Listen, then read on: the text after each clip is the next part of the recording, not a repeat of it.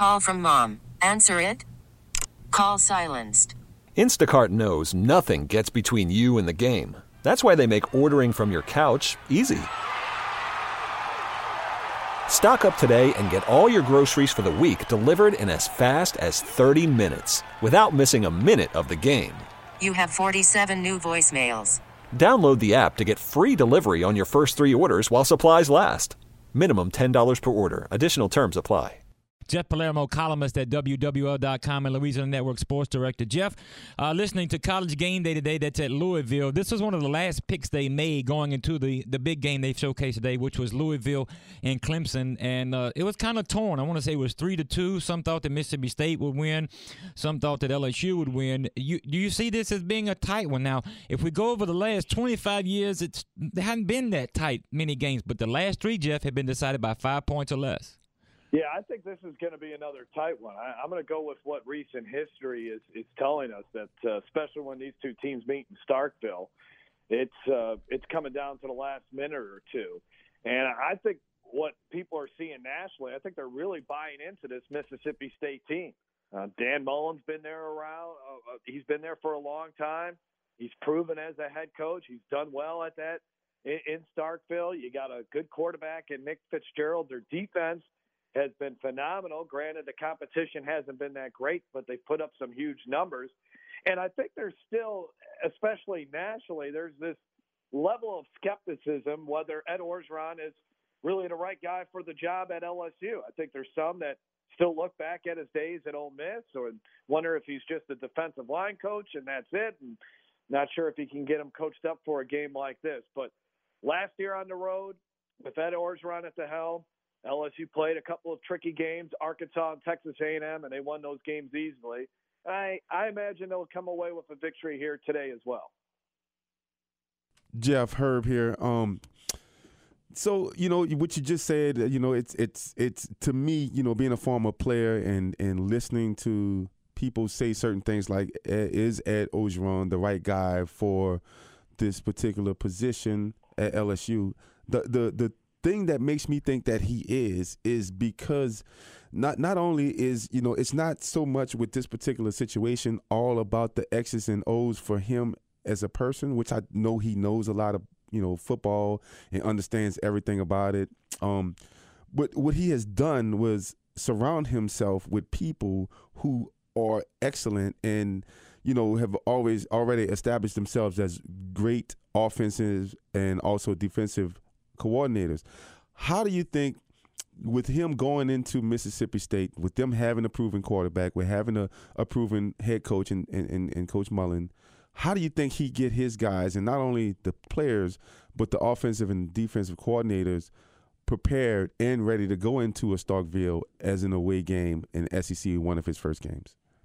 Well, I think Ed Orgeron is the guy. You got the taste of this on Monday. Is someone that really lives off the idea of going on the road with this team and coming away with a victory. I love the idea of mm-hmm. uh, having mm-hmm. the John Deere tractors out there yep. when they were practicing this week to simulate the noise that they're going to hear inside uh, start inside Mississippi State Stadium tonight. So and you talk about the coordinators, Dave Aranda, and we, I think everybody can agree at this point, he, if he's not the top defensive coordinator in, in college football, he's got to be one, two, or 3 mm-hmm. somewhere in yep. that list. So, and LSU has played very well defensively, even going back to John Chavis as a defensive coordinator. LSU, because of the speed, I think, especially in the defensive secondary and the speed that they have at linebackers, they can handle these type of quarterbacks – that are your dual threat types. I mean, eh, whoever it's been, there, there has not been, whether it's Johnny Manziel, whether it's Lamar Jackson, whether it was Nick Fitzgerald last year. LSU has had a history of keeping these type of quarterbacks in check. And while I think Nick, Nick Fitzgerald might be able to hit a few plays on LSU, I don't know if he'll be able to hit enough for Mississippi State to get the win tonight. And to, to, echo what you said exactly, I think that you know with LSU's defense is the speed on defense, the aggressiveness on defense. Really, you know that combats that particular type of quarterback, and it kind of makes them a little hesitant about running the ball at those particular guys. Now, with that being said, I, you know, do you see, you know, our defense intimidating um, Fitzgerald enough to create some turnovers or to kind of have him a little timid and a little hesitant about running the ball as he normally would be? Well, I would think Nick Fitzgerald's playing with a lot of confidence right now. Um, I mean, they put up a bunch of points last week against Louisiana Tech, and it was easy for them to get the win in the season opener against Charleston Southern. So you got a very confident quarterback here that LSU is going up against. But the, uh, this is an LSU defense that I think is is developing a little bit of swagger. Uh, yes, they so are. Many question, so so many question marks about them. You know, how are they going to how how, the, how are they going to be good this year when they don't have Kendall Beckwith, Jamal Adams, and Arden Key is hurt? Well, now you get Arden Key back. You've had guys develop in the defensive secondary like Greedy Williams. The linebackers, Devin White has been yep. uh, solid. Uh, you, you bring back you because you had so many guys that weren't playing in the first game, and you got a little more depth out there. So you got 17, 18 guys on that defense that all know that they can play, and they all know they can play at a high level. And I think because LSU's been able to establish a little depth in these first two games, and uh, it's it's warm and humid. Uh, it's going to be a warm and humid night tonight in Starkville, so I think uh, that depth is going to really help for LSU, if, especially if their defense is on the field a little longer than they have been in the first two games. Jeff Palermo, columnist at Louisiana Network, uh, and columnist at WWL.com, Louisiana Network Sports Director at Jeff Palermo LRN on Twitter. All right, Jeff, uh, your top two keys to the game and how you see this one shaking out. LSU, a touchdown favorite, spotting Mississippi State on the road. Well, I still think let's. We've been talking a lot of defense, so let's talk a little offense. I think it starts with Derrius Guice on offense. Uh, they didn't really need him last week. I, I imagine they're going to try to establish the run game to set up the pass here in this game. So Derrius Guice getting off to a good start, I think, is key for LSU. And uh, defensively, it would be, I think, also early in the game if they can get a turnover or two. I think LSU really needs to set the tone. Don't give Mississippi State an opportunity to think that they can really win this game. I think LSU needs to take control of this game and and and they build a if they can get you know seven ten point lead at least at, at halftime and have that control uh, going into the second half, I think that will help them out a lot. All right, Jeff, LSU Mississippi State, give us your prediction. I think this might be a, a for today's day of college football. I think a more low scoring game. Um, so uh, I like LSU to win. Uh, 21-10, something like that. All right, Jeff, high school football, where were you last night?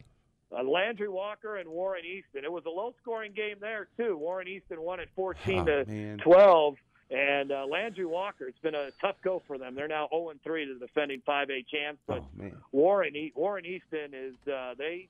It's been Neville and Karr in 4A the mm-hmm. last few years, but Warren Easton, I think, uh, has a chance to get back there for the first time since 2014. Yep, and then Jeff, when it gets to be November, you look at that Landry Walker Ball Club with the non-conference schedule that they have non-district schedule. They'll uh, they'll be someone that you, you better hope that's not around uh, 17 or higher on, on those, yeah. one of those seeds because uh, they'll pop somebody. You got to figure with that talent and what they're coming off of, they're gonna they're just going through it. You know, when you lose uh, that many players from a year ago, and you know the, the guy who led you is basically a snap away from starting in the SEC, yep. your quarterback. So uh, Keontae Thompson that, that's going to be a team that people keep an eye on uh, this year, no doubt about it. Landry yep. Walker. Jeff Palermo, columnist at WWL.com, Louisiana Network Sports Director at Jeff Palermo, LRN, likes the Tigers and a tight one. Jeff, thank you so much for the time. Enjoy the game. All right. You too, guys. Thanks. Okay, picture this. It's Friday afternoon when a thought hits you. I can spend another weekend doing the same old whatever, or I can hop into my all-new Hyundai Santa Fe and hit the road. With available HTRAC all-wheel drive and three-row seating, my whole family can head deep into the wild. Conquer the weekend in the all-new Hyundai Santa Fe. Visit HyundaiUSA.com or call 562 for more details. Hyundai, there's joy in every journey.